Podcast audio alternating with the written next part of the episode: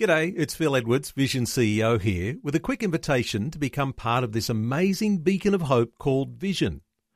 Together we can put our love into action to help people of all kinds build or rebuild their lives on the truth of God. Please consider the part you can play during our upcoming Visionathon appeal, remembering that it's your support that makes Vision possible, including this podcast. Connecting faith to life. Vision. Coming up today on The Story. Um, I got in an altercation with somebody when we were working, and that ended me up in, in jail for murder, which was later reduced to manslaughter. Something that happened in the, the spur of the moment just escalated very quick, and before I knew what happened, he was deceased, and yeah, that was the start of a, a whole new chapter. The Story. G'day, I'm Jimmy Colfax. Welcome to The Story.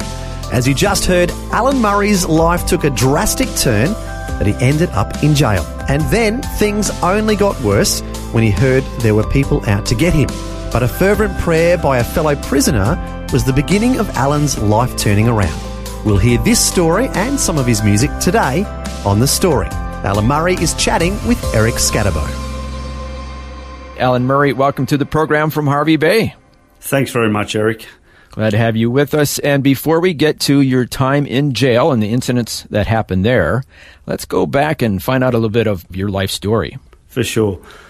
Well, I grew up a nominal Christian, so I had a bit of a, an awareness of, of Christ, but mm-hmm. I definitely didn't have a relationship with God in any way. As I grew older, I sort of moved away into just into life in general, and God was fell right into the background. So the awareness I once had sort of, you could say, disappeared completely because mm-hmm. he wasn't part of my my existence at all. I started um, pursuing business and different things in in life. Um, I found myself in a in an altercation that that led me to go into jail. But prior to the altercation, I I had a group of friends that I hadn't seen for a period of time and all of them, there was three different people. They'd all became Christians, and they're all sharing the gospel with me. And I actually thought they were all a little bit mad. I had one of the friends in my backyard standing there with his hand on my shoulder, asking me if I, he could pray for me. And um, I let him pray for me, but I, I really thought it was a little bit, a little bit of a worry because um, he used to be quite a fun guy, and he'd sort of changed in so many ways. so, so, then, so you um, didn't think he was going to be fun anymore? No, I didn't. I didn't think he was going to be fun anymore at all. Okay, and so that was kind of an introduction to faith in Christ. Well, that was something more like a, a signpost that I looked back on hmm. after I came to know God, where I could see God had been calling me quite loud before, but I had been ignoring His voice. Um, I'd done some music recording, and the people there were Christians, and they were wanting to pray before tea and um, pray about the project. And so I came across a few people that um, wanted to share the gospel. Definitely, Greg was for forever telling me about Christ. So it wasn't until I um, I got into jail, the first person I met gave me a, a book and asked me if I knew God, and that was the very first person that sort of came up and talked to me in the yard.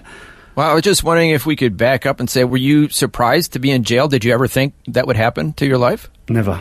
Never thought that would happen. Um, yeah, it felt like a, a totally different thing that I, you know, thought would be in my life at that period of time. I mean, because there are some people that end up in jail, and you think, well, we kind of always suspected because of the life they were living that they would end up in jail. But was that the case for you? No, no. I was I was running the running the business. I was a single father.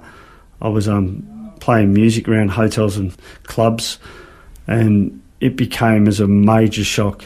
So what happened?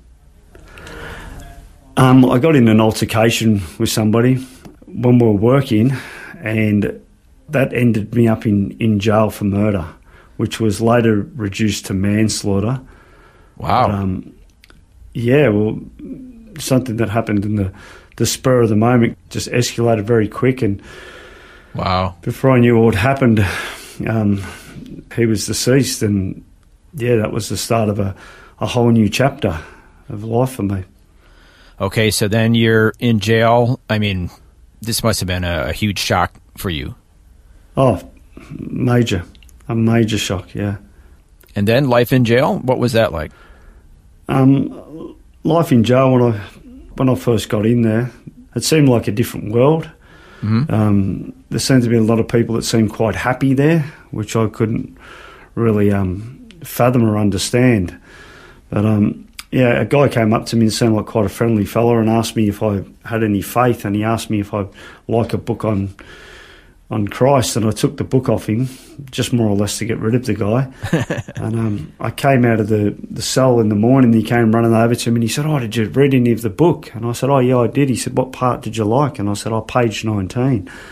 And um, I didn't read any of the book. I didn't pick it up, and he said, "Do you remember what was on it?" And I said, oh, "I don't remember what was on it, but it was good." You know, I just I just wanted him to leave me alone, but Yeah. um, that became a bit of a a bit of a pattern while I was in there. I I was in a, in the medical one day, and a guy came up to me and handed me a track, and on, on the back of it, it had a sinner's prayer. And um, this guy was just glowing. He was beaming. He just looked so happy, and I just couldn't fathom how these people could be happy in that environment. Yeah. Okay. Well, let's fast forward then to uh, the time you got into a, a fight in jail. Yeah, I was. Um, I said something to somebody on a phone one day. He was very angry and he slammed a phone down. And I said the thing sort of more or less in jest, wanting to cheer this guy up. And he got off the phone and he was rather, rather angry. And we ended up having a fight. And after we had a had a fight, a rumor circulated that a bunch of young guys were gonna were gonna get me. And that was quite a, a bit of a common practice. Sometimes people would get three or four outed by different people. Wow. And I went to work in the metal shop, and a gentleman came up to me who was a who was a bikie, and he said, um, "I've heard that this group of guys out to get you." He said, "What are you going to do about it?" And I said, "Well, I, I really don't know." And he said, "I'll tell you what to do." He said, "Bring a toothbrush to work tomorrow, sharpen it on the linisher, and stab the bloke you had to fight with in the neck, and nobody will will mess with you." So I'm sort of looking at this guy, thinking, "Well, this isn't this isn't the answer." Yeah. And um, I was in a fearful state. So for a second, I sort of stood there listening to this guy because he, you know, seemed like a, a bloke that had a bit of respect in that environment.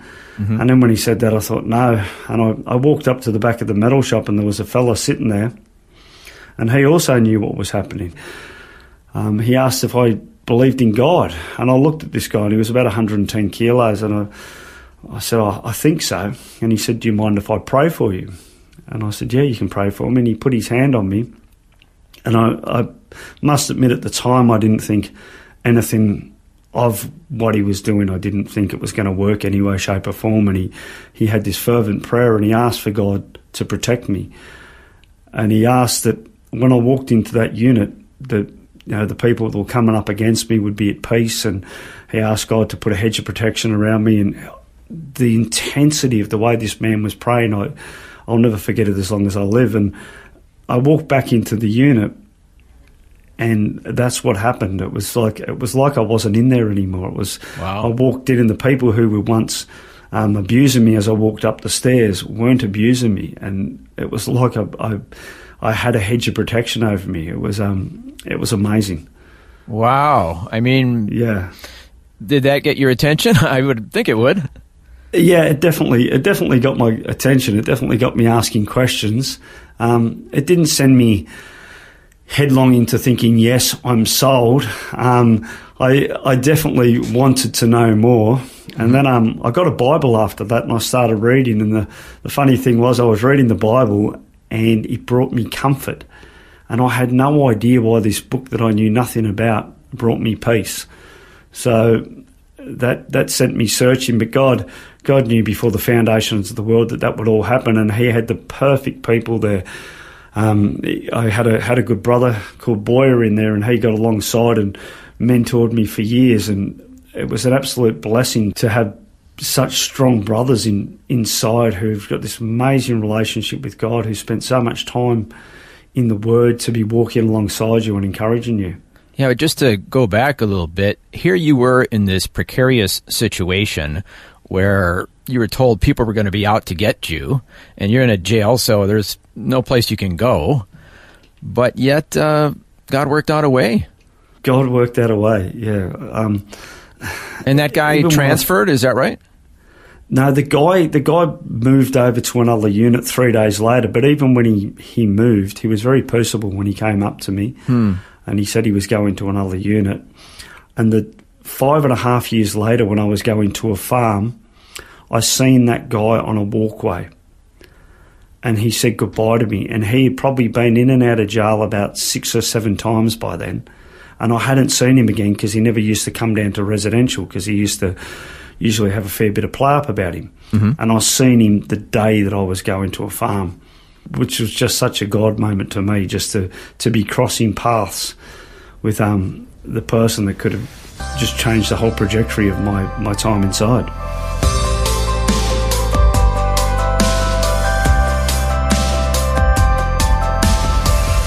You're listening to the story. Today, Alan Murray is joining us from Hervey Bay, Queensland, to share his life journey. Next, we'll hear how he put his faith in Jesus, and Alan will also share some of the music he's composed since becoming a Christian. That and more when we return. The story. If this program has highlighted something you'd like prayer for, we'd love to pray for you. Call 1 800 Pray For Me. That's 1 800 772 936. It's a free call. Or text 0401 132 888.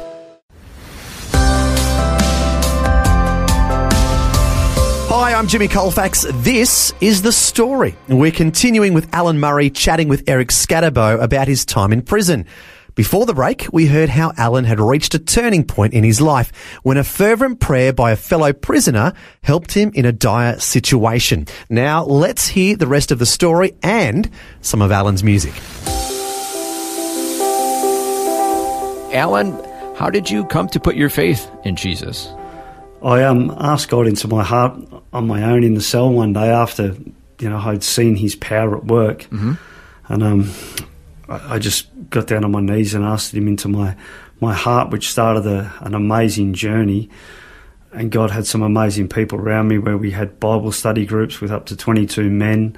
Wow. Um, I sat with a, another Christian brother before a race riot where there would have been several deaths, and we um, we prayed with some of the people, and this riot just all came undone. I've seen amazing power of God at work in that environment. It was just such a it was actually a blessing to see to see His power at work in that place.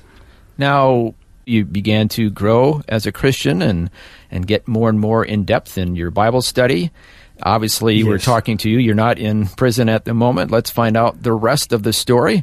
What happened after you grew in jail? Um, well, after I, I grew, I, I moved from the maximum security to a to a farm. Um, I was released from a farm where we had you know great had the great pleasure of encouraging a lot of people who I'm still in touch with some some of the people, some real strong Christians, and I was then released. I eventually got a house. I had my my daughter come back to live with me. Um, she was baptised with me, which was a joyous Oh, fantastic. occasion. And then from there, I um, I've been writing songs whilst I was in jail. I've been writing music my whole life, so I really felt that God put it on my heart that He wanted me to do music ministry. So I endeavoured to make that happen, and um, it was funny. God taught me a really interesting lesson because I came into a I went into one of the local Christian radio stations in Tarima and I played on air and asked if anyone wanted to partner with me in funding it.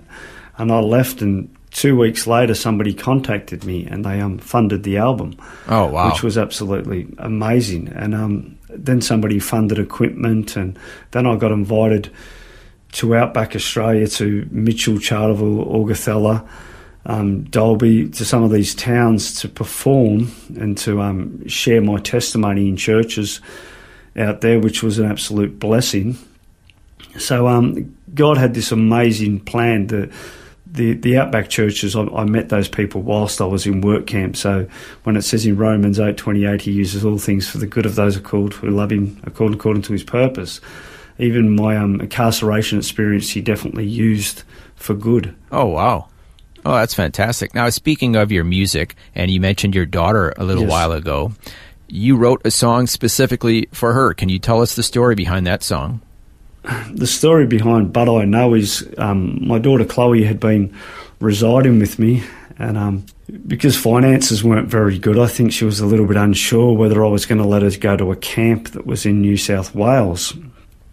And um, uh, being a young girl, I think she had quite a, an interest in boys, and she was still speaking to a lot of her friends via the internet down there on Skype and different things. And she decided that she wanted to move back down to where she was living before she lived with me, which she has done. But since then, she's moved to several other places, and it was the um, it was the pain of that realization. I was I was driving to, to church one day, and I just started I just started wailing like just the the heartache of um, knowing that she was going into such a a dangerous environment and such a you know such a sad sad place and I was very heartbroken but amidst that God spoke to my heart and asked me if I was going to look at the situation or if I was going to look at him. Mm. and that's why the song's called But I Know My God is Bigger Than This. So I think at times we can get caught up looking at the situation we're going through in life hmm other than looking at the one who can can move the mountains. Yeah, and that must have been very hard for you when you were apart, when you were in prison. Oh, it was it was horrible. It was a very um. I was a sole parent for two years prior to going in there, so there wasn't a day that went past without um without my heart going out to my kids or without prayers for my kids. Um, God gave me strength to get through that, and I still I'm still in touch with them now, and I'm I'm believing that He's going to um you know rebuild these this brokenness. Was driving to church today and tears rolling down my face. But thinking about my baby girl, how she's gone astray. And my heart it breaks in two for all the pain you're going through. I wish that I could take it all away. But I know my God, He's bigger than this. And I know your pain He can fix. I'm sorry for the part I played when I wasn't there that day. Your daddy went to jail. I can't imagine how it felt standing at school her as her heart it breaks in two. When she's told her dad won't be there today. But I know my God he's bigger than this. And I know your pain he can fix And that's the song But I Know by our guest today, Alan Murray. And you have yet another song that you wrote for your other child, your son. Is that right? Tell us the story behind Yes. that song, Palm of Your Hand, I believe it's called. I wrote that one while I was still inside. Um, I found out that my son had been getting into a fair bit of mischief, and on a visit, my auntie was up and she was telling me that that Lockie said that he doesn't love me anymore. Mm. And I was sitting outside my cell waiting for my Christian brother to come so I could have a bit of a prayer with him before lock away. And he didn't. He didn't get there before. He just got there just as we were going away, so that we didn't get a chance to. And I went into my room and I was overcome with with grief, thinking about where I was and the the pain that it was bringing other people. You know, namely my children. Mm-hmm. And in the palm of your hand was just a prayer of my heart to God, knowing that God is in control and to um, calling out for God to, to protect him and, and to hold him, to hold him in, and to, to keep him safe. And that's what the that's what the song's about. Dark clouds surround him. He sees just a little boy. Feels like the world's coming down. Sees lost all his joy. And he's been searching in places he'll never find peace. I just cry to God. This is what I ask him. See, I See, I just pray to God, ask Him to hold His hand. Don't let him slip away, cause I know he's in the palm of your hand, and I, and I just pray to God, ask him to hold his hand. Don't let him slip away, cause I know he's in the palm of your hand. And that's the song Palm of Your Hand by our guest today, Alan Murray. Well, Alan, we're quickly running out of time for today's conversation, but it is amazing the twists and turns in your life, but you are now singing these wonderful songs that we just heard for the Lord and bringing glory to Him. And as you mentioned, somebody even financed making a CD. Do you have any concluding comments that uh, you'd just like to share with our listeners about the lessons you've learned through going through all this? Um, that God is faithful and um, He's He's able to do abundantly and exceedingly more than we ask or think and God can give us that, that hope to get through all challenging situations in life, mm-hmm. um, and He can turn all situations around. Yeah, I was looking pretty bleak there for a while when the uh, the people in the the jail were going to be out to get you. But wow, it's just fantastic how the whole situation has turned around. For sure, no, God, God is amazing, and His love for us is so so good. Well, thank you so much for sharing your story with us today. No worries. Thank you, Eric. Our guest today has been Alan Murray, and if you'd like to find out more about his music, his website is alanmurray.com.au. That's alanmurray.com.au. No matter I feel this way, but every night and day I pray that the Lord Jesus takes care of you. And if you want me, girl, I'm just a call away from your well. You know I'll come running there for you.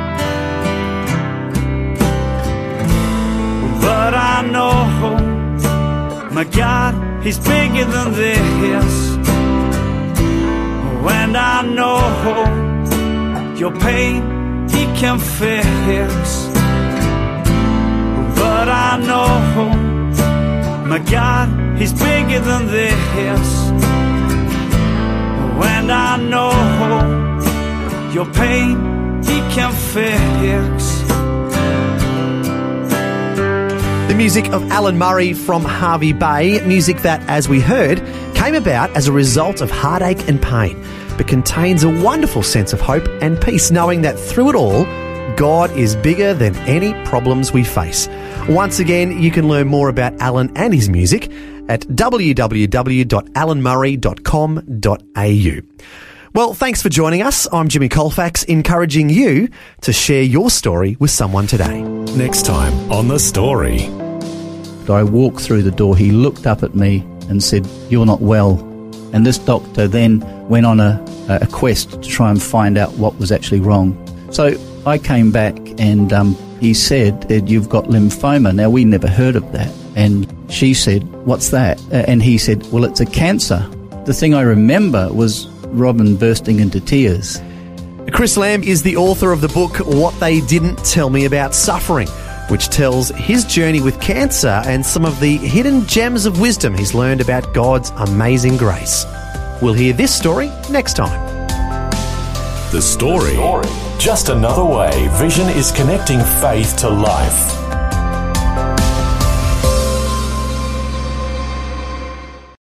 Before you go, thanks for listening. There's lots more great audio on demand, or you can listen to us live at visionradio.org.au. And remember, Vision is listener supported.